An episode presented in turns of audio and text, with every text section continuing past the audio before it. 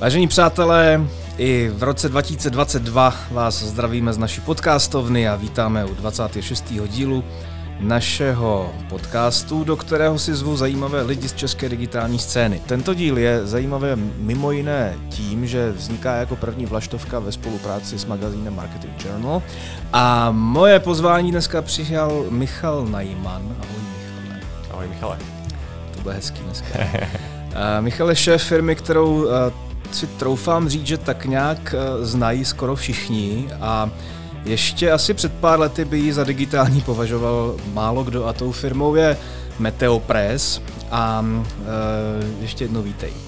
Michal řídí Meteo, Meteo Press posledních 6 let, e, vedle toho se věnuje e, šéfování e, nadace Holar. Uh, což je vlastně takový združení umělců, grafiků, ale to říkám jenom proto, aby lidi uh, měli trošičku jako uh, představu o tom spektru činností. Myslím, že grafice se asi dneska věnovat nebudeme, ale uvidíme, kam nás to, kam nás to donese. Než se dostaneme dál, pojďme si trošku Meteopress rozkrýt, čím ta firma byla a čím je dneska. Hmm.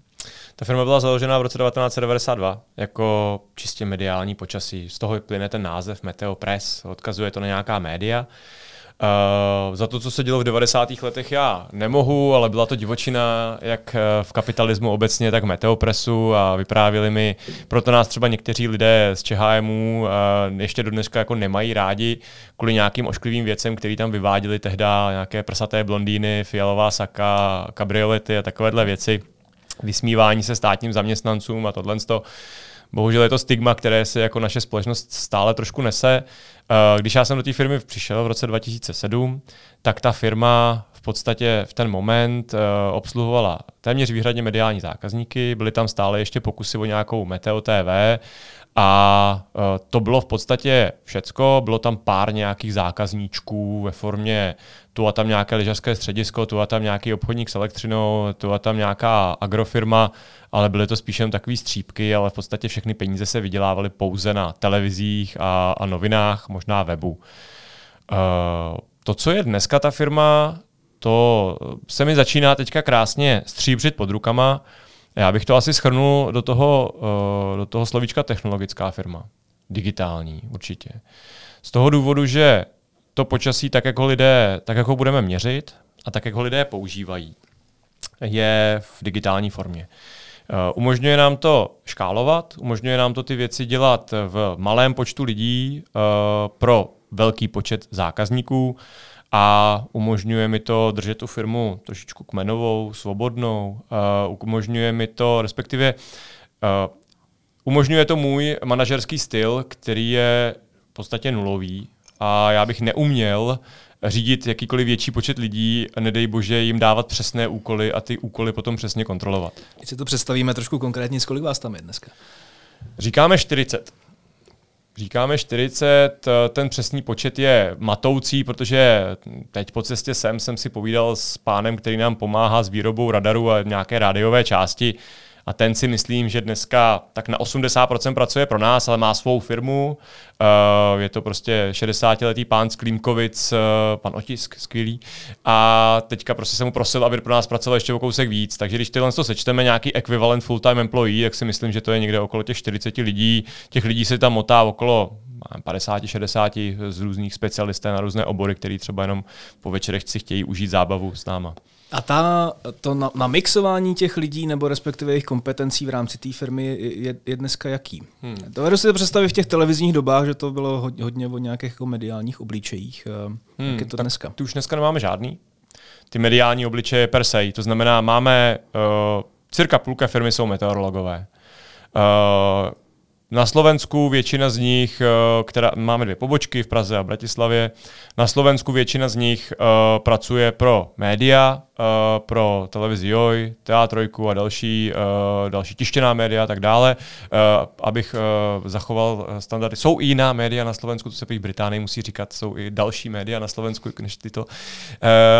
V Čechách ti meteorologové musí umět další, nebo umí, mám to štěstí, že umí další věci, jak jsou z toho matfizu, tak prostě umí programovat, umí vyvíjet věci.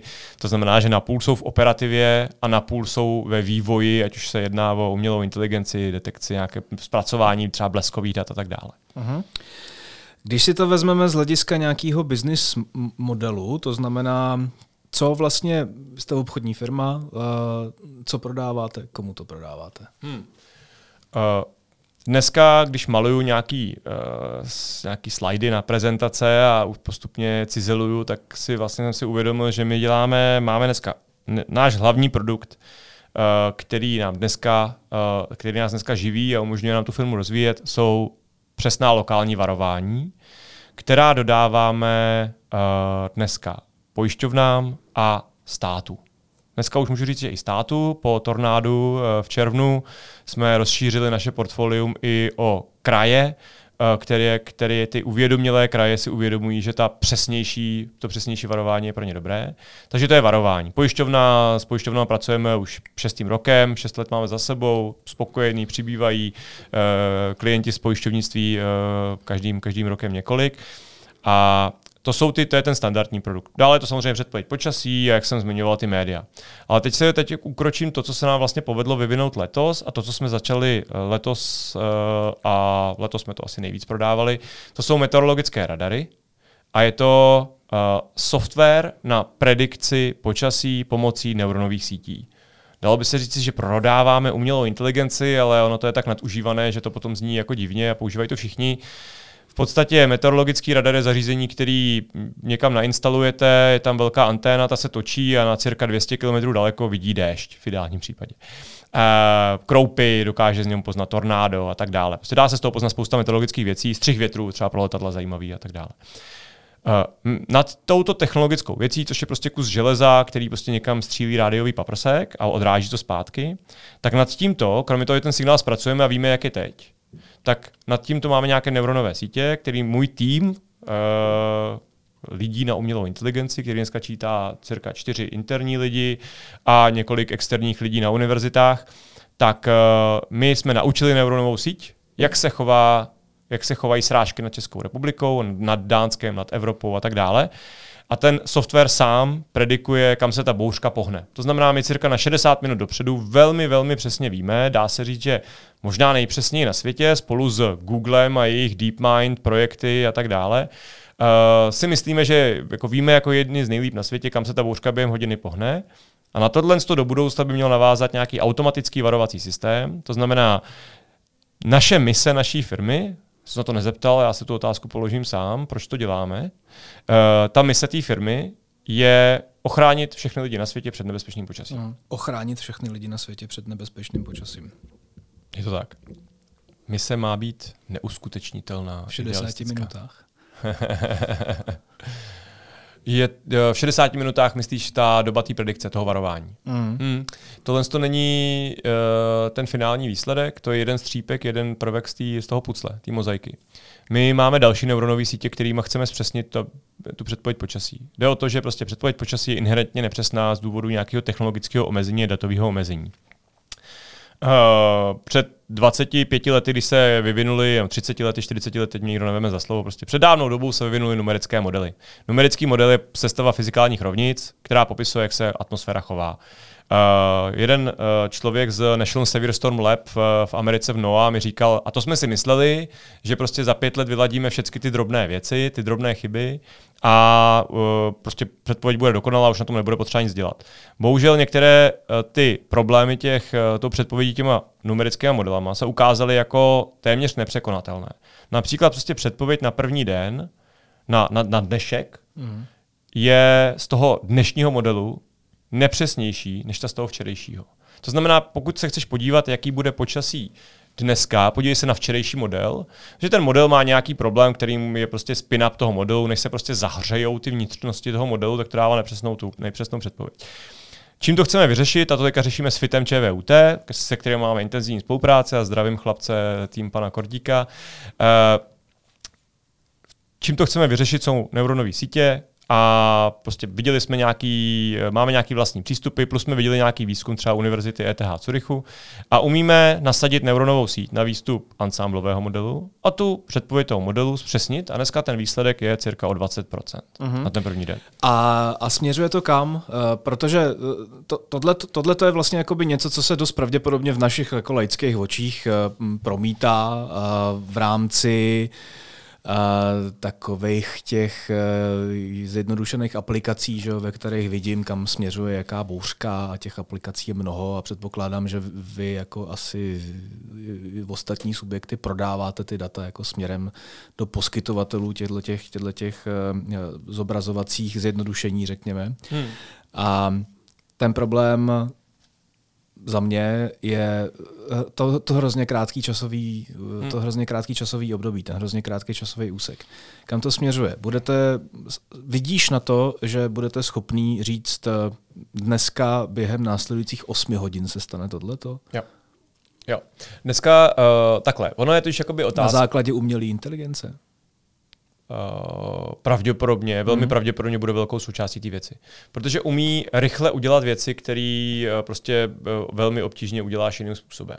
Jo. Uh, ta umělá inteligence, jako, nám se dneska nepod, nedaří a nepodařilo ještě a nikomu se nepodařilo naučit umělou inteligenci fyziky, fyziku, fyziku atmosféry. Uh, co ale ona umí velmi rychle jakoby si pochopit paterny, pochopit vzorce a ty nějakým způsobem promítat. Problém je prostě obrovské množství dat, které třeba do těch numerických modelů si schopen dát a byl si za těch prostě 30, 20, 30, 40 let vývoje byl schopen tam dát. Dneska, kdyby se naházel všechny na jednu neuronovou síť, tak prostě z toho vypadne úplná, úplný nesmysl, vůbec mm. to nebude fungovat. Mm. Jo. Uh, to, co my chceme, je ochránit všechny lidi na světě před nebezpečným počasím a dát jim dostatek času na to, aby udělali nějakou akci. Uh, když si vezmeme třeba typicky uh, to ošklivé tornádo, které bylo uh, na Jižní Moravě, případně to tornádo, které bylo teďka v Americe před pár dny, to bylo jako neskutečná věc. Případně povodně, co byly v Německu a v Belgii. Co tam potřebuješ? Prostě majetek jako takovej, dům, v této situaci neochráníš. Prostě pokud víš to, pokud to je hurikán, to znamená událost, která se ti blíží několik dní a je nějaká velká šance, že to trefí tvůj dům, tak tam můžeš prostě zakrýt okna, můžeš to. U nás se ty, jsou ty události spíše uh, lokálního a rychlého charakteru. Takže tam spíš jde o ten majetek, kterým se dá pohnout a jde o zdraví lidí, o, o zdraví a životy. Na té Moravě my jsme, my jsme, my jsme varovali uh, v tom oblasti toho Hodonínska, jak jsme, jsme varovali cirka 1200 lidí, kteří od nás dvě a půl hodiny dopředu dostali naše standardní varování o tom, bacha, něco velmi nebezpečného se děje.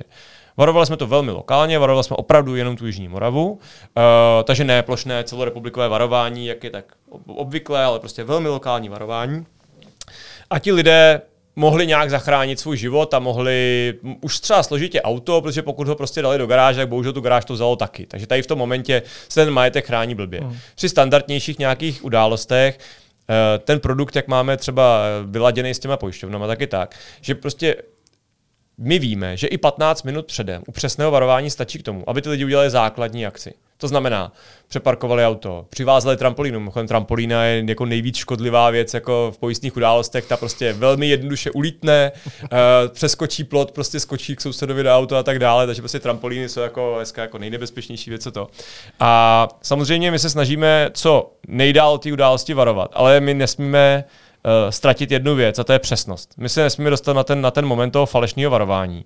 Je tam takový ten cry wolf efekt, kdy prostě pasáček ovcí uh, pase ovce nad vesnicí a uh, přijde uh, a, a nudí se. Tak prostě volá vlk, vlk. Přiběhnou vesničení, vlk tam není, tak mu dají facku, Pepo, ty jsi blbej.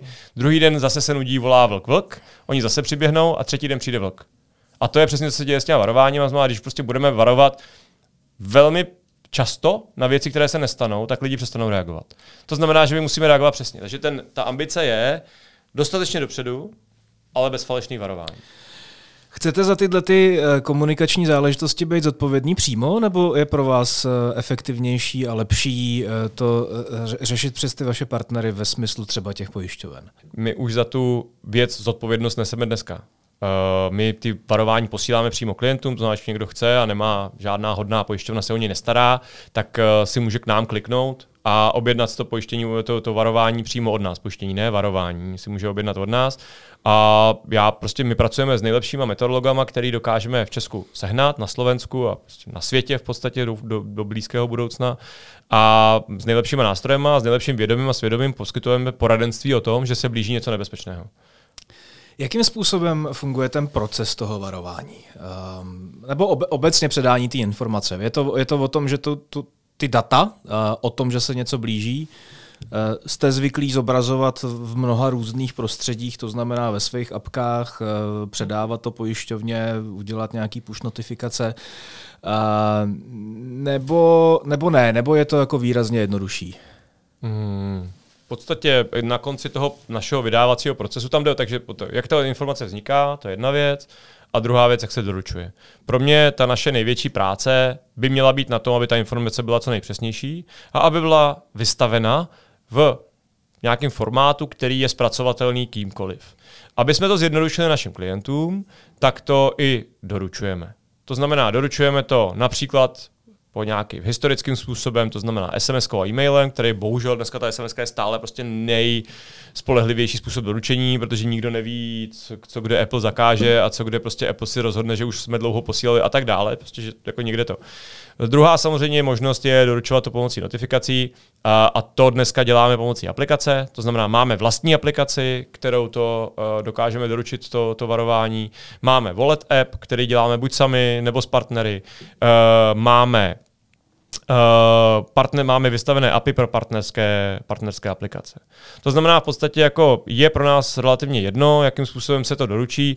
Jediné, co my požadujeme je, že musíme mít garantovaný, že nedojde ke spoždění a změnění té informace. Mm protože tam je time is of the essence, prostě tam ten čas je strašně důležitý, jakož prostě my, my nemůžeme si dovolit třeba si neplatit nejprémiovější službu doručení SMS, protože nemůžeme prostě jako možná se tahle doručí nebo nedoručí, musíme doručit každou. Jo? Takže v podstatě si platíme prémiovou službu, která funguje na, na jako hned druhý po nějakých emergency službách státu, tak se posílají meteopresy SMS. Uh-huh. A možná blbý dotaz. Kde vlastně ve vší všeobecnosti jsou v té meteorologii a v tom vašem biznise ty největší peníze. Na čem si nejvíc vyděláte? Je to, je to kde v tom, si vyděláme my, anebo kde jsou ty peníze? Kde si vyděláte, no asi to jsou spojené nádoby, jo? Prostě, hmm, to ne, třeba jakoby dneska jsem posílal uh, vyloženě dneska, literally před hodinou, uh, točíme to v prosinci, tohle ten, tady ten podcast, nevím, jestli jsem to neprozradil něco tajemného. Ne, v pohodě, v pohodě. uh, tak literally dneska jsem posílal námitku do veřejné zakázky na leteckou meteorologii. Protože letec, uh, veřejná zakázka na leteckou meteorologii byla vypsána, že je tam prostě spojeno 11 nesouvisejících služeb dohromady. Uh, s nichž my jsme prostě šest služeb schopni dělat úplně skvěle, od radarování, satelitu, předpovědi modelů a tak dále. A pak jsou některé věci, které prostě dělat nemá smysl dvakrát, což je třeba vypouštění meteorologických balónů, a tam prostě nedává smysl, aby to nedával, aby to nedělal stát, tak jak to dělá dneska. Uh, takže letecká meteorologie. Uh, bavíme se, můžeme, meteorologie se potřebuje rozdělit na několik segmentů. Jeden segment jsou data předpovědi počasí. Ať už to je, uh, nebo předpově- naměřená data, případně předpovězená data. To je jeden, jeden segment. Uh, pokud mám API a jsem v Americe, kde je spousta vývojářů a prostě um, umím zasáhnout masu vývojářů a umím prostě to dostat do 5000 aplikací, tak toto může být vel, velmi zajímavý zdroj. Další zdroj peněz je B2C. To znamená, jsem weather com, Weather Channel, jsem v iPhoneu, jo, jsem uh, já nevím, AccuWeather, jsem prostě tato jedna z těch velkých aplikací a pak jsem schopen nahonit spoustu uživatelů za, na reklamách. Jo? Případně jim tam udělám nějaký super subscription model, něco přesnějšího a tak dále, OK. Uh, tady si myslím, že v konkurenci s Windy a podobnýma službama asi nemá cenu pro Meteopress, aby se pokoušel o to, jako tyhle služby porazit. Uh, Windy je prostě jako B2C firma s velmi silným frontendem a tak dále. Eh, asi, asi nechci, já bych... Já... Ty firmy, o kterých mluvíš, by the way, teda mají svoje vlastní meteorologické zázemí? To nefunguje to na, na principu uh, outsourcingu dat? Tak, uh, když budu mluvit o Weather Com Weather Channel, když budu mluvit o AccuWeatheru a o těch jako nadnárodních, uh, vlastně v podstatě amerických firmách, tak ty mají velkou armádu meteorologů, vel, velkou armádu vývojářů, uh, meteorologických modelů, prostě vědců a tak dále. Windy, moje poslední informace od prostě Iva Lukačeviče a Tomáše Zámečníka asi z Windy, se kterými jsem v nějakém jako kontaktu, tak je, že vlastně oni jako tuto ambici nemají. Oni chtějí v úvozovkách pouze nejlépe ukazovat ty předpovědi jako jiných subjektů a dělat to uživatelsky nejkomfortní. Což si myslím, že je geniální obchodní model, protože prostě uh, každý uživatel si tam může vybrat, co chce. Oni nakoupili velmi dobré modely, mají velmi dobré modely, které si pokoupili. Teď se spolu bavíme o nějaké spolupráci naší, že bychom jim dodávali naši předpověď eh, těch radarů, předpověď satelitu a tak dále a, a zobrazují to. Takže tam meteorologi pokud se něco nezměnilo za poslední dobu a nevím to, spíše nemají, spíše se věnují tomu, jak to skvěle zobrazit a myslím si, že jim to jde úžasně. Uh-huh. Uh, takže to je, co se týče teda dat. Další, další aspekty meteorologie je výroba nějakých zařízení výroba nějakých meteorologických zařízení. A to je vlastně ten trh, na který jsme se my teďka dostali, uh, do kterého my teďka nějakým způsobem vstupujeme a na můj vkus i když já jsem teda velký střelec, tak na můj vkus se to nám to nějak rozjelo pod rukama velmi, velmi aktivně. Uh, takže to máme trh s meteorologickými daty, trh s meteorologickými přístroji a pak je trh s nějakým meteorologickým softwarem a zase tady máme v okolí, je to zajímavé, prostě v, tým, v tom našem jako malém regionu je třeba skvělá firma IBL Soft, která je v Bratislavě na Slovensku a ta prodává prostě skvělý software pro profesionální, profesionální software pro letectví a pro meteorologické ústavy a prostě mají to v desítkách zemí, jsou v NATO registrovaný a tak dále. Takže vlastně toto jsou nějaké asi tři hlavní aspekty. Zapomněl jsem na nějakou klimatologii, na nějakou výzkum, eh, klimatické změny a tak dále. Tam se přiznám, že ten biznis těch grantů a tady těch věcí nemám úplně zmapovaný, neděláme ho, ale věřím, že toto bude nějaká eh, změna klimatu a tak dále, bude taky jako velký biznis a určitě na něm spousta hráčů eh, chce stavět. Minimálně vím, že jeden český hráč chce jako v tomto, v mhm. tomto hrát velkou roli. No. Jak to máte s tím vztahem vlastně prodávám něco těm firmám, pojišťovnám a tak dále, to znamená B2B klasický, mm-hmm. versus B2C, to znamená, to znamená, to znamená dávám jako lidem eh, včasný varování, respektive ukazuji jim nějaký atraktivní informace v podobě zajímavého designu, no, jako zobrazený zajímavým hmm. designem. Uh, je to tak, jak si myslím, to znamená, že ta B2C uh, eh, role vaše bude mít nějaký, nějaký marketingový dosah na uh, to, že prodáte toho víc nějakým pojišťovnám, nebo to, nebo jo, to, to spojení čist, nemá naprosto, vůbec žádný? Naprosto, ty, Michal úplně skvěle to trefil. Pro mě uh, náš web meteopress.cz, ať vypadá, že je to jako to, co děláme a to hlavní a to, co lidé vidí, pro nás to úplně marginální součást nějakého business modelu. V podstatě je to pro nás laboratoř pro testování různých věcí, ukazování, protože věc neotestuješ jinak, než prostě ji používáš a že ti vadí, když se rozbije a nikdo si toho všimne. To znamená, uh, když chceme vyrábět radary, tak prostě je skvělý si nainstalovat vlastní a mít je na webu a tím pádem, když se nějaký vypadne, tak tam někdo je a někdo zkoumá a někdo na to pořád kouká. Uh, když máme předpověď radaru, tak zase, jo, prostě AI software, který se jako musí fungovat pořád, takže prostě jinak ho nevyzkoušíš takhle. Ale jako výnosově na ten web chodí jako v opravdu ve špičce, v létě, když jsou bouřky, jak jsme tam prostě měli 100 tisícové návštěvnosti hmm. denně v, tom, v tom píku. Ale obchodně je to pro nás jako méně než 3-4% z obratu. Uh, v podstatě věnujeme se tomu zejména z toho důvodu, že díky tomu jsou v pozoru všichni meteorologové, vývojáři a tak dále, ale často, a to zase, že jo, prostě, ať si to jako nalejeme čistého vína, často je to, tomu věnujeme víc času, než bychom tomu věnovat měli. Jo, prostě jako kdybych byl tvrdý biznismen a obchodník a prostě čistě šel jenom po tom, kde je, leží nejvíc peněz, tak bych vypnul web meteopress.cz, respektive dal bych na něj prostě profesionální prezentaci jako radarů, umělé inteligence, dat a tak dále a úplně bych ho přestal provozovat v té, v té formě, co je.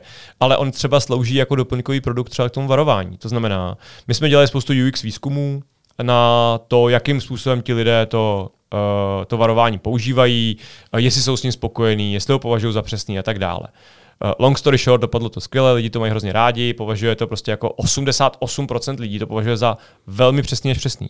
Což prostě je, nebo přesný téměř vždy nebo vždy. U předpovědi počasí wow, to jako, to vychází dokonce líp než naše objektivní statistiky, kdy přesný jsme. Takže jako lidi to mají radši, než jako to jako doopravdy přesný je, protože jsme na sebe relativně přísní. Marketingový success. No, jako ano, jako, že prostě nějaký, někdo se povedlo jako nějaká dobrá, nějaký dobrý krok, že prostě to opravdu jako lidi mají rádi a ti, co to dostávají, to považují za přesný. Teď jsem měl v jedné nejmenované velké bance, která to zvažuje, že to jako zařadí do své apky pro lidi. Uh, tak jsem měl jako sales pitch, někdo nás tam prostě nějaký kamarádi, vývojáři, kteří tam dělají tu apku a jsou super, tak nás tam jako představili, že by se jim to taky v tom líbilo. A, a ta, ta, ta paní slečna na druhé straně říkala, já to varování dostávám vaše. Já mám, já jsem pojišťovna od té správné pojišťovny uh, a to varování dostávám. A říkám, no tak vidíte, tak já, tady, já přestanu mluvit a teď vy řekněte, jaký, te, jaký to je to varování. A říkám, no je to skvělý já to prostě já to posílám babičce tam a tak dále, prostě jako je to, je to fakt to funguje velmi dobře a to je to divné místo někde u Chomutova, prostě kde nikdo netrefuje tu předpověď a ta, tady, tady ta věc funguje. Což jako vždycky je dobrý, když se ten produkt vlastně tady tím způsobem prodává, prodává jakoby sám. Uh, Dneska já si myslím, že jsme jako uh, v podstatě zasáhli velkou část domácností těma, těma, těma pojišťovnama, se kterými dneska pracujeme.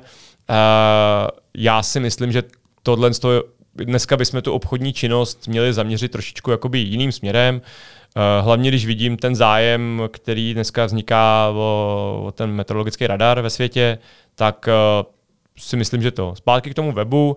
Eh, u toho varování, já jsem se zakecal, omlouvám se, u toho varování je to tak, že ti lidé jsme zjistili z toho UX průzkumu, že si dohledávají informace. Dostanou varování, SMS, dostanou ping name, tam prostě nějaký varování, SMS, notifikací něčím, dostanou varování a oni si dohledávají informace jdou na svou oblíbenou aplikaci o počasí a koukají, jestli to jako fakt je pravda, nebo jako jestli se to stane. 20 až 30 tohle udělá.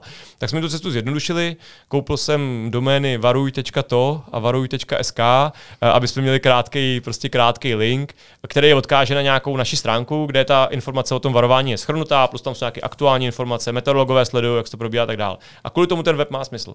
Jakož to nějaký další servis vlastně pro ty naše klienty. No. Tak, uh Pojďme možná ještě zpátky k eh, tomu, jakým způsobem, jakým způsobem vy tam vlastně jako žonglujete s těma jednotlivými kompetencemi, protože mně to přijde vlastně jako super zajímavý. Jo. Prostě jak, jak je možný, že se eh, z firmy, která svůj biznis má a jede v tak tradičním oboru, jako je předpověď počasí, jak je, jak je možný, že do toho jako jsi schopný zakomponovat takovýhle nějaký startup etos ve smyslu a, tom, který si říkal, to znamená borec, který uh, je vystudovaný meteorolog, zároveň dělá nějaký útek gáje a zároveň programuje a, a mně to připadne jak takový to jako sdílení těch židliček jo, v různých jako těch indických startupech a tak. Jak, jak, jak, jak se to jako povede na poměrně krátké době tu firmu jako úplně otočit? Tady z nějakých počasíček prostě do, do um, digitálu. Postupně. Uh, povede se to tím, že v nějaký moment si řekneš, uh, to, co dneska dělám, uh, sice ty peníze vydělává, ale vidíš ten nezájem toho trhu o ty klasické věci. To prostě oběhneš všechny televize v Česku a říkáš jim, tady skvěle natáčíme prostě počasí a, a všichni ti řeknou, hele, nás to nezajímá. Jo? A řekne ti to prostě uh, Seznam TV, MOL TV a tak dále a tak dále. A ty prostě vidíš, že tady ten potenciál není. Zároveň vidíš, že, ten, prostě, že ta věc kterou děláš, má v podstatě jako velmi nízký marže a prostě, a, a prostě si jsi zaměřený na špatnou tu. Uh, začneš zkoušet věci, uh, které si myslíš, že by dávali, mohly dávat smysl. Uh, začneš zkoušet, prostě přijde za tebou student z ČVUT, který chce psát diplomku na, na téma umělá inteligence v počasí a v, u konkurence neuspěje. A řekne, po mně chtěli peníze za, za data uh, a řekli mi, že to nemá cenu. Já řeknu, Matěj, a to je Matěj Choma, který je náš hlavní, jeden z hlavních vlastně AI inženýrů. Říká Matěj, to je skvělá, skvělý nápad, ale tady máš prostě všechna data, které k tomu potřebuješ. Kdyby se to náhodou povedlo, tak chci, aby jsme to prostě mohli provozovat a chci prostě vidět, jak to to. Řekne super, za dva měsíce přiveze proof of concept, který prostě skvěle funguje a tak ho najmeš a rovnou ho to podstatě, co se týče těch dalších lidí, tak já jsem potřeboval rozšiřovat portfolio meteorologů, prostě potřeboval, potřeboval jsem rozšiřovat počet meteorologů, normálně to. A oni ty lidi, co vylezají z Matfizu, mimochodem z letošního ročníku budeme mít tři ze čtyř, eh, který, který vylezou, eh, který nastupují k nám, tak eh, tam prostě je to inherentně daný, že ty lidi prostě jsou fakt šikovní, mají matematický mozek, mají fyzikální mozek a zároveň prostě umějí programovat, protože prostě to se tam učí a mají to prostě v sobě. A tím pádem uh, ty je můžeš nejenom prostě naučit té operativní meteorologii, což si myslím, že je hrozně důležitý pro všechny, ale oni dokážou něco vyvíjet. Jo, prostě slečna Míša prostě ta, ta jako je skvělá a píše diplomku na blesky a predikci blesků a, a to a to dokáže naprogramovat. Perfektní, tak se tomu věnuj v nějakých 50% svého času pro nás. Vedle je Ondra, který umí, je výborný na vyhodnocování věcí a programování a tak dále, tak ten prostě pracuje velmi intenzivně na tom, aby aby jsme věděli, jak dobře nám vychází, či špatně nám vychází předpovědi, jak dobře špatně nám vychází to. A vlastně takhle v sobě, k sobě dáš ty, ty velký talenty, kterým dáš nějaký prostor, nějaký základní vedení, ale v podstatě ti musí být jakoby jedno, že uh, se to nějakou dobu třeba neděje a že prostě třeba ten jako reálný výsledek bude třeba za rok.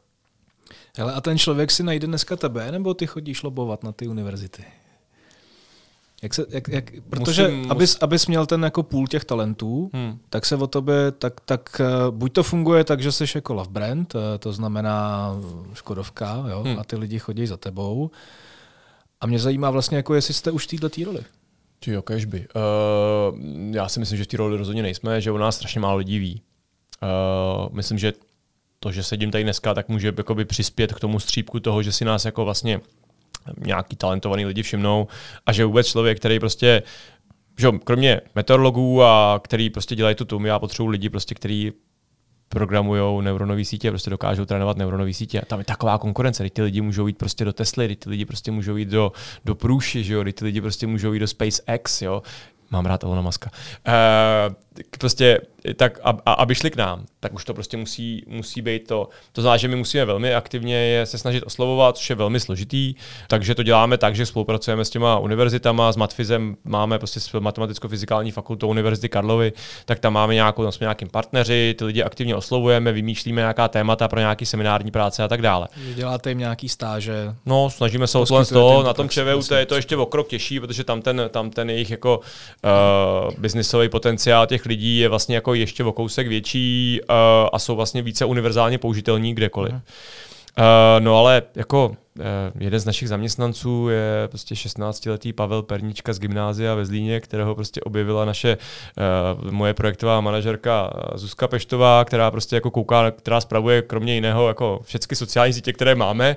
A dělá to, protože jí to prostě baví a jako prostě si to vzala pod sebe a objevila, že existuje nějaký meteoklub ve Zlíně na Gimplu a on, že tam prostě dělá ty zelené deštičky, který dělá jako Jenda taky. Uh, Jenda Hrach, náš šéf hardwareového vývoje tak mu to ukázala, co jako tam dělá, tak jsme ho oslovili, jestli náhodou by ty věci nechtěl dělat pro nás. A dneska ten kluk v 16 letech Uh, jakoby se strojuje zařízení, které jako na trhu nejsou. Uh, laboratorní zdroj je jeho poslední, prostě, což znamená taková jako věc, kterou si dáš na stůl, aby si dokázal definovaně posílat jako proud do zařízení. A ten člověk pro nás prostě dneska pracuje. 16 letý klučina, který prostě je dobrý, takže si ho vlastně jakoby v úzovkách pěstuju, a už jako by jsem mu říkal, prostě do, na výšku půjdeš prostě do Prahy, zařídím ti tam, prostě budu ti platit ubytování, prostě půjdeš tady na toto a dneska mu prostě platím brigádní peníze, který má asi jako průměrný plat, který ve Zlíně ty lidi jako mají. Takový sugar daddy uh, nových meteorologů. Uh, tady to je spíš technologický hardwareový vývojář, ale jo, jasně. A prostě ve chvíli vlastně, jestli poslouchá někdo doma synka je prostě a se stavuje doma nějaká divná elektrická zařízení, kterým nerozumí a bojí se jich, tak ho za náma pošlete a vlastně u nás dostane nějaké jako vedení k nějaké jako dobré technologické praxi, ale hlavně eh, všichni ty lidi, kteří tam chodí, tak jako se jim líbí jedna věc. A nějaká neformálnost té firmy. Jo, eh, bohužel prostě máme velmi plochou strukturu, eh, lidi musí být samostatní, musí se chtít sami vést a sami prostě něco dosáhnout, ale zároveň ta výhoda je, že jako ty věci, které oni tam u nás vyvinou, tak my je okamžitě použijeme. Nic z toho se nedělá jen tak, do šuplíku, nic z toho se nedělá prostě, jo, to byl dobrý nápad a už to nikdy nikdy ne to. Všechny věci jsou prostě věci, které jako nám chybí.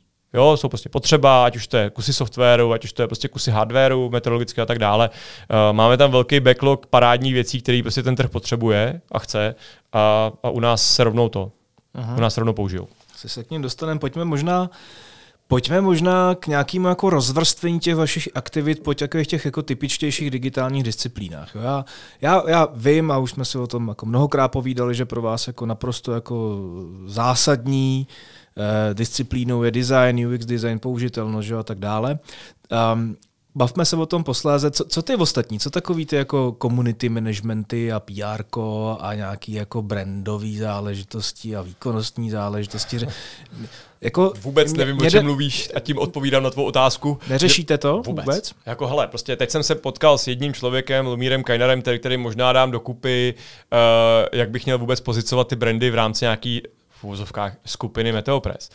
Uh, tady prostě třeba ještě dneska na LinkedInu mám napsáno, že jsem šéf uh, Meteosense firmy na radary. Uh, Meteosense jako brand máme, uh, ale v podstatě já dneska musím si udělat tady v tom relativně velký pořádek, ale pro mě prostě prioritní v té věci je vyvě- vyvíjet věci pro trh, který ten trh potřebuje. Uh-huh. A všechny ty ostatní věci potom považuji, nebo moje teorie byla, dneska se mi potvrzuje, že vlastně product first. Prostě udělej něco dobrého, co prostě jsi schopen, co ten trh chce. Několikrát to na ten trh jakoby hoď, jestli to opravdu chce. A potom teprve řeš ty ostatní věci. Já jsem se bavil s Jirkou Vicherkem uh, z Fenek PR o tom, jak dělat prostě firemní PR a tak dále. On říkal, já nevím, kdo ti dělá ten LinkedIn, ty tvoje příspěvky na LinkedInu, ale ty jsou jako super, ty prostě fungují. A to prostě je tak, že jako tu a tam si vzpomenu, že bych měl něco dát na LinkedIn, tak prostě udělám nějakou poslední věc, trošku popíšu a ona se najednou prostě jako najednou tam mám prostě jako 100, 100 nějakých eh, interakcí a napíše mi tuniský meteorologický úřad, jo? Že, chce, že tuto věc chce, protože jim vyřešila ten hlavní problém, který tam jako mají. Opravdu dneska je to tak, že na tyhle ty věci jako už zrajeme do té, do té velikosti, že na ty věci postupně budeme ty lidi jakoby přibírat. Organicky cítím, že je potřeba Chief of Operations. Uh-huh. Protože prostě tím, že dělám těch rolí pět v té firmě, tak některý si myslím, že už by bylo potřeba řešit tak, aby jsem jich jim někdo věnoval, protože moje role v té firmě by měla být někdo, kdo, kdo koordinuje vývoj a někdo, kdo dělá uh, business development a development té firmy. Jo, nějaký chytrý člověk mi poradil, nikdy nebude nikdo jiný víc chief of sales, než seš ty sám. Hmm. Pokud ten business development nebudeš dělat ty, tak ta firma půjde do háje. Takže to je nějaká moje role, role operations a dělat pořádek ve firmě a tak dále, to mi nikdy nešlo. Až se podívejte na můj stůl pracovní. Pracovali jste někdy s nějakýma agenturama, s nějakýma dodavatelema, ať už komunikace nebo technologických designových řešení? Nebo se to snaží všechno zhraňovat pod jednou střechou? Já se tomu nebráním, že bych jako tu, tu věc chtěl dělat, ale nebo respektive, já se nebráním tomu, že bych tyto agentury používal. Já se obávám toho, že problém je ve mně v tom, že já nejsem schopen dát ucelený zadání. Ne, vlastně ještě stále nevím, co, co od toho chci. Mám pocit, že ten náš trh je natolik níž, natolik prostě v okrajové, že se velmi složitě dělají takové ty klasické věci. Nezajímá nás uh, úplně příliš dneska, nás nezajímá B2C. Tím pádem zase jako vypadáváme to. Nemáme, kromě toho varování, nemáme vlastně produkt, který by se dal hrnout nějakou masou uh, mezi větší množství lidí. Co se týče designové uh, produktové spolupráce, uh, tam, eh, tam si myslím, že si to jako za A nemůžeme úplně dovolit, protože prostě ty firmy, které by dokázaly navrhnout to, co my děláme, to, co by jako by, bychom chtěli, tak by nás stály jako několik milionů, desítek milionů korun. Aha. A to prostě je něco, co já prostě raději si najmu ještě jednoho toho, jako ještě jednoho hardwareového vývojáře, prostě perfektního, ještě jednoho backend, backendáka a tak dále za, tu, za ty prachy. A uděláme to interně. Já si myslím, že já jakoby, já nemusím vymýšlet co ten trh jakoby chce. Na tom trhu to je vidět. Dneska vlastně jako já jsem teďka úplně plný a tady do dneška, teďka jsme se o tom nebavili, jo, ale prostě pro mě teďka hlavní love child, prostě hlavní věc, kterou já teďka jako řeším a žiju, je meteorologický radar. Nám se povedlo a v podstatě jako abych si ten kredit nenechával sobě, ale prostě mě s Jendou a Jenda Hrách, prostě šéf hardwareového vývoje u nás, geniální člověk, který prostě uh, dokáže se za noc naučit vědní obor, přečíst si prostě jako tři učebnice, které k tomu jsou a ráno vyvinout prostě na parkinku prototyp, uh, tak s ním jsme před rokem a půl odstartovali projekt uh, takzvaného C meteorologického radaru. C je prostě frekvence, to je jedno, je to prostě meteorologický radar, který dokáže opravdu bez problémů změřit srážky, měřit prostě déšť, srážky, bouřky, kroupy, bla, bla, na velkou vzdálenost okolo sebe. A je to něco, co není novinka ve smyslu uh, typu výrobku. Je to prostě Prostě někdo prodává Škoda Octavia, tak prostě vy uděláte prostě Mercedes E nebo něco takového obrácení. Někdo dělá Mercedes E a vy prostě uděláte, přijete s novým autem, který splní ty parametry. Ale je řádově lepší a ten faktor 10, který by tam měl být, je v kombinaci náročnosti instalace a v kombinaci, kombinaci ceny a v kombinaci vlastně nějaký dostupnosti dílů. My jsme ho postavili ten radar úplně jiným způsobem, než se staví dneska ty radary. Je to v podstatě softwarový radar. To znamená, že největší část, největší komponenta je tam prostě softwarové zpracování, vychází to z Jendovo nějakého nastavení, to znamená, prostě Jenda je zejména informatik, to znamená a, a hardwareový vývojář a informatik. A prostě dokázali jsme postavit meteorologický radar, který jehož cenovka je jako na trhu. Trh očekává cenu milion euro, dolarů, čeho, mm. prostě něčeho milion. A my jsme ho postavili za fraction of the price, prostě za, za, jenom za zlomek té ceny. A cenovku, kterou jsem stanovil pro trh, je půl milionu. Použil jsem sofistikovanou fenestrální metodu. Uh, to nás se podíváš z okna a řekneš si, mohlo by to být tolik. Uh, opravdu definovaná na a je to definovaná metoda oceňování. Uh, je to v podstatě jako cena očekávaná trhem. Uh, takže stanovil jsem cenu, která jako není tomu trhu podezřelá. Uh, udělal jsem jednu reklamu do, do, do, do oborového časopisu Meteorology Technology Expo, který jde na stůl prostě všem těm správným lidem a chtěli jsme je vystavovat loni a předloni na, na, na veletrzích, což se nám teda bohužel kvůli koroně nepovedlo a, a najednou se ozývají ti správní zákazníci. Uh, a já jsem jenom tak jako schrnu jako svůj dnešní jako business den, který začal 7.30 ráno telefonátem s australským meteorologickým úřadem, který po nás chce, eh, který po nás chce radary uh, a je schopen a ochoten nám prostě odpustit spoustu věcí, které v tom vývoji možná ještě nemáme hotové, jenom aby prostě, jestli jako opravdu jde ten radar za těch půl milionu euro jakoby provozovat, Uh, fun fact, jeden radar vybudovat je stojí 5 milionů dolarů. Hmm. Se vším tím, co k tomu potřebují, k těm standardním radarům. My to dneska, já mám dneska vymyšlený koncert, koncept, který se jmenuje Radar Crate, kdy celý ten radar přivezou ve dvou kontejnerech. Ty dokážu všude na světě dovízt kamkoliv, prostě kontejner je věc, která je standardní. Ten kontejner vybalím a v něm mám všechno, co na ten radar potřebuju, včetně ten, a ten kontejner tam zůstane jako podstavec. To znamená, že já nepotřebuji vůbec nic, žádnou infrastrukturu, mám tam soláry, mám tam větrnou elektrárnu, takže si vyrobím elektřinu. Můžu tam dát prostě generátor naftový, že abych tam měl případně ještě nějakou zálohu. Uh, mám tam Starlink internet, kterým získám konektivitu. Mám tam radar. Jaký jiný by tam mohl být? Samozřejmě, samozřejmě. Ne, jako opravdu to samozřejmě, protože tam jde o to, že ve chvíli, já třeba jako ve svém volném čase rád jezdím třeba do Afriky a prostě tam, když si člověk párkrát zkusí někde v rozvojových zemích, jako je Chorvatsko nebo Etiopie, prostě sehnat SIM kartu, která bude fungovat, hmm. tak je to jako pakárna a bude to furt vypadávat. To znamená, že tak když jsem se dozvěděl, že existuje nějaký pan Musk, který dělá nějaké satelity, uh, tak jsem uh, si jeden objednal, uh, jako jejich UX je jako geniální a neuvěřitelně super. Uh, ta věc funguje, takže prostě já jsem tím vyřešil poslední střípek skládačky. Uh, takže ráno jsem si povídal s australským meteorologickým úřadem, uh, v, odpoledne mám zkusku s rakouským meteorologickým ústavem a večer máme z Brazílii. Uh, tím pádem já obsáhnu všechna časová pásma a můžu jít spát, takže skvělé. Hele, uh... Radar Crate zní jako něco, co by mohlo být budoucností tohoto oboru. A Přitom já vím, že se tomu věnuje, vy se rozvoji těch, těch radarových sítí a obecně toho hardwareu věnujete poměrně už jako pár let. A když máš na tom trhu něco, co je extrémně levnější než prostě stá, jakýkoliv jako podobný hmm. řešení. Jak je možný, že jste ten trh ještě jako ne, ne, neopanovali úplně totálně celý? No, protože ty první radary, které jsme měli, tak prostě se netrefili v, v tom, co ten trh chtěl, co se týče technologie. Uh-huh. Uh, ty naše původní radary, které možná dneska jako lidi od nás znáte a to je vlastně to, co tak nějak vidíte u nás na webu a to, tak jsou prostě radary v, v pásmu X, který má prostě inherentní v sobě fyzikální problémy, který prostě nejde překonat. Jo, ten radar prostě ve chvíli, jako v okolo něj hodně prší, tak prostě se oslepne a nevidí. Jo, nemá takovou sílu, nemá takový dosah a tak dále. Zároveň jsem zvolil špatnou cenovou strategii. Já jsem prostě ten radar tehdy jako nacenil strašně levný. A ty lidi k tomu prostě měli jako ohromnou nedůvěru, protože to prostě nemohlo fungovat.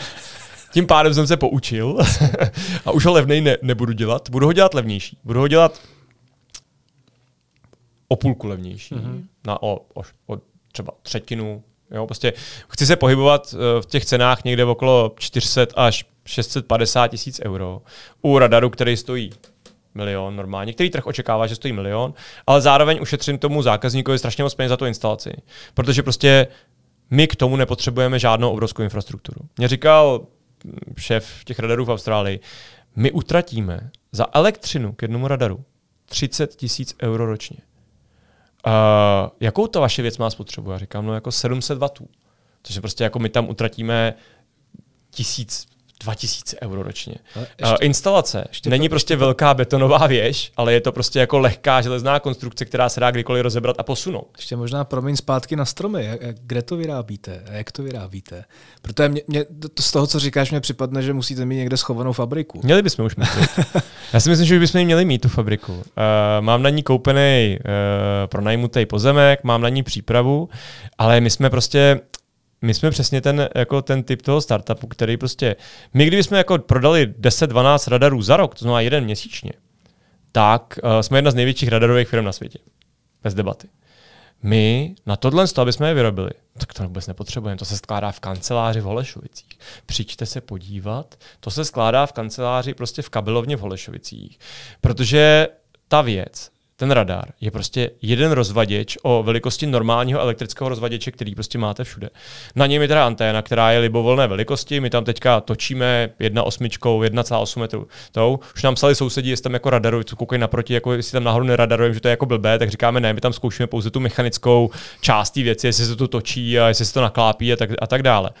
A já teďka vlastně v Ústí, my máme v Ústí uh, provozovnu, Protože jako říkat tomu manufaktura, říkat tomu továrna je ještě nadnesené, ale toto je něco, do čeho chci zainvestovat letošní rok.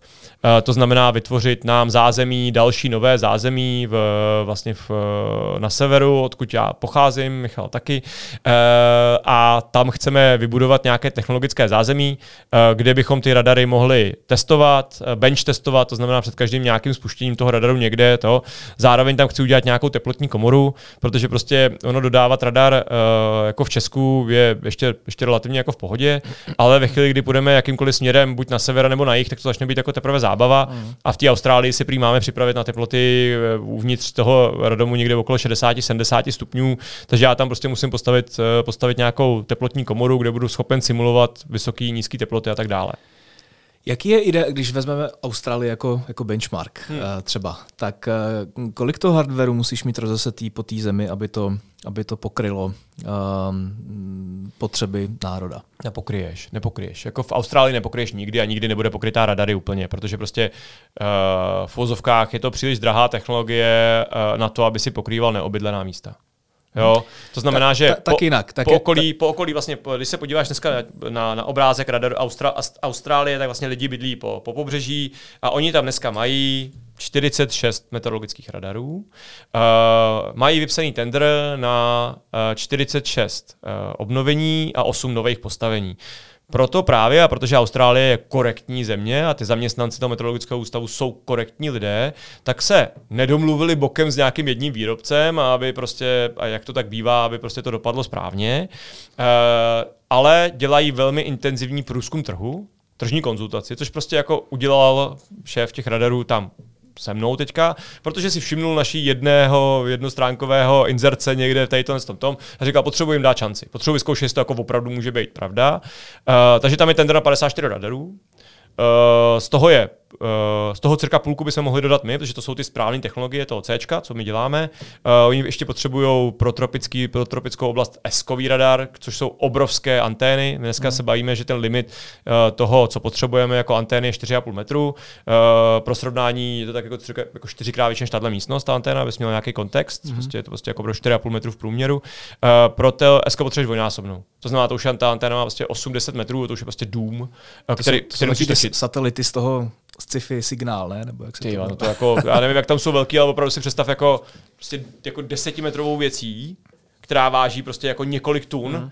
točíš nějakou definovanou rychlostí naklápí s tím a tak dále a, a to. To znamená, že tady je třeba potenciál pro nás jako 30 radarů tam prodat. Uh, bavím se třeba s, s americkou sítí televizních stanic uh, počasových, nejmenovanou, která uh, zase přemýšlí o tom, že s našima cenama by se jim vyplatilo doplnit dalších prostě 15 radarů do Ameriky.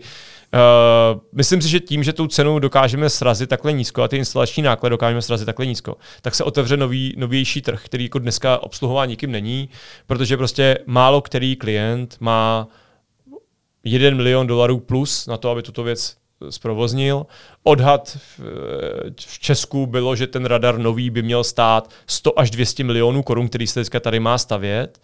Eh, mě stávají vlasy z hrůzou, když prostě jako v Česku si za A budeme kupovat teda cizí radary, OK, uh, ale druhá věc je prostě to nemá stát 100 milionů. To prostě má stát jako 20 milionů korun celé a, a jde to. A pokud prostě tady někdo chce jako za naše peníze utratit jako 100 až 200, tak si myslím, že by se na to mělo pozorně koukat, jestli to má dává smysl. Uh-huh. OK, uh, ono to dost vlastně jako přetejká do těch posledních otázek, které mám na tebe přichystaný a to je vlastně jako tradičně, uh, jak to máte s plánama do uh, dalších měsíců a let? Uh, co chystáte novýho? No, my se teďka čistě uh, zaměřujeme na to, dobudovat naši kapacitu na výrobu uh, jak meteorologického radaru, uh, dobudovat ho po stránce uh, hardwareový i softwarový. Máme za sebou v podstatě čtyři prototypy, uh, který uh, na každém z nich jsme jako nějakou zásadní věc vylepšili. Uh, musíme dobudovat po stránce softwarový, to znamená vylepšit signál, vylepšit zpracování dat, vylepšit software, který tomu ty, ty klienti potřebují. Naštěstí oni nepotřebují moc žádné, oni potřebují ty data z toho. Hmm. Chceme uh, dobudovat uh, neuronové sítě na to, aby dokázali velmi přesně předpovídat na 24 hodin dopředu. Nějaký nowcasting se tomu říká, prostě ne forecasting, ale nowcasting, krátká předpověď mě zajímá. A z tohohle z toho vytvořit nějaké automatické varování, které bude použitelné a přesné. Uh, díky tomu uh, budeme schopni ten kompletní chain, ten kompletní řetězec vlastně těch produktů dostat od toho, že někde položíme radar, z toho naměříme data, předpovíme a budeme varovat a doručíme to tomu, člověku v té oblasti toho. Tím se dostáváme zpátky k té misi, co znamená ochránit všechny lidi na světě před nebezpečným počasím. Toto je vlastně ta, ta ambice. Uh, co se bude dít prakticky? Prakticky se bude dít to, že budujeme uh, továrnu v Ústí nad Labem, uh, nějaké zázemí, uh, chceme postavit uh, cirka 5 až 7 dalších radarů uh, pro, pro nás a pro klienty a budeme se věnovat zejména marketingu té věci v, v, ve světě. Jedeme teďka na tři mezinárodní veletrhy, které jsou teďka teda všechny jsou teda v Americe a potom se věnovat tomu marketingu i tady, tady po našem okolí, uh, aby, jsme, aby jsme prostě dostali ten produkt mezi lidi dostali to povědomí, že to jde dělat jinak. Uh-huh, super. Tak tohle to byl takový uh, dost jako zřetelný náhled do toho, jakým způsobem mají technologie a digitální svět vliv na uh, rozvoj Eh, tak tradičních disciplín, jako je meteorologie. Já ti děkuji za návštěvu a eh, za poskytnutí toho vledu a myslím si, že ne, ne, nemluvím jenom za sebe, když řeknu, že ti budeme fandit, protože to zní strašně sympaticky. Uh, ty plány především. Moc díky. A poslední otázka je úplně stejná jako na všechny ostatní, který tady On se toho hrozně bál, on vůbec neví, co má odpovědět. Jo. Do teďka nevím, jako a... co řeknu. tři věci, bez kterých se neobejdeš ve svém profesním životě. A, jako můžu být banální a, a to je prostě iPhone, počítač a, a, a auto. A, můžu být eh, vzletný a filozofický a to je prostě nějaké rodinné zázemí, uh, což znamená umožnit toho, abych kromě toho nějaký balans v životě, to znamená, abych prostě kromě toho, že uh, chci něco skvělého dokázat ve firmě, ale tak prostě byl dobrým otcem dvou dětí a byl prostě dobrým partnerem. Uh, je to uh, nějaké sebe, sebezlepšování se, na práce na sobě a pokora před nějakým tím považováním sebe sama za, za, za zajímavého a dokonalého člověka, ať už to je po stránce fyzický, považuji za velmi důležitý prostě na sobě pracovat po stránce fyzický, tímto zdravím nějakou železnou kouli, Amazing 12 a, a, a Radara Štěpána a tyhle ty lidi, anebo eh, po stránce uh, myšlenkový, to znamená neustále se inspirovat uh, knížkama, lidma, kteří jsou zajímaví, poslouchat podcasty a nevěnovat se sociálním sítím typu Facebook a, a Instač a tak dále a neplejtvat na tom čas a naučit se od tohohle z toho trošku se oprostit. Dobrý. Díky moc, měj se krásně, fandíme, přejeme hodně štěstí. Všem ostatním díky za poslech, díky, že nám uchováváte vaši přízeň a v dalším podcastě zhruba za dva týdny naslyšenou.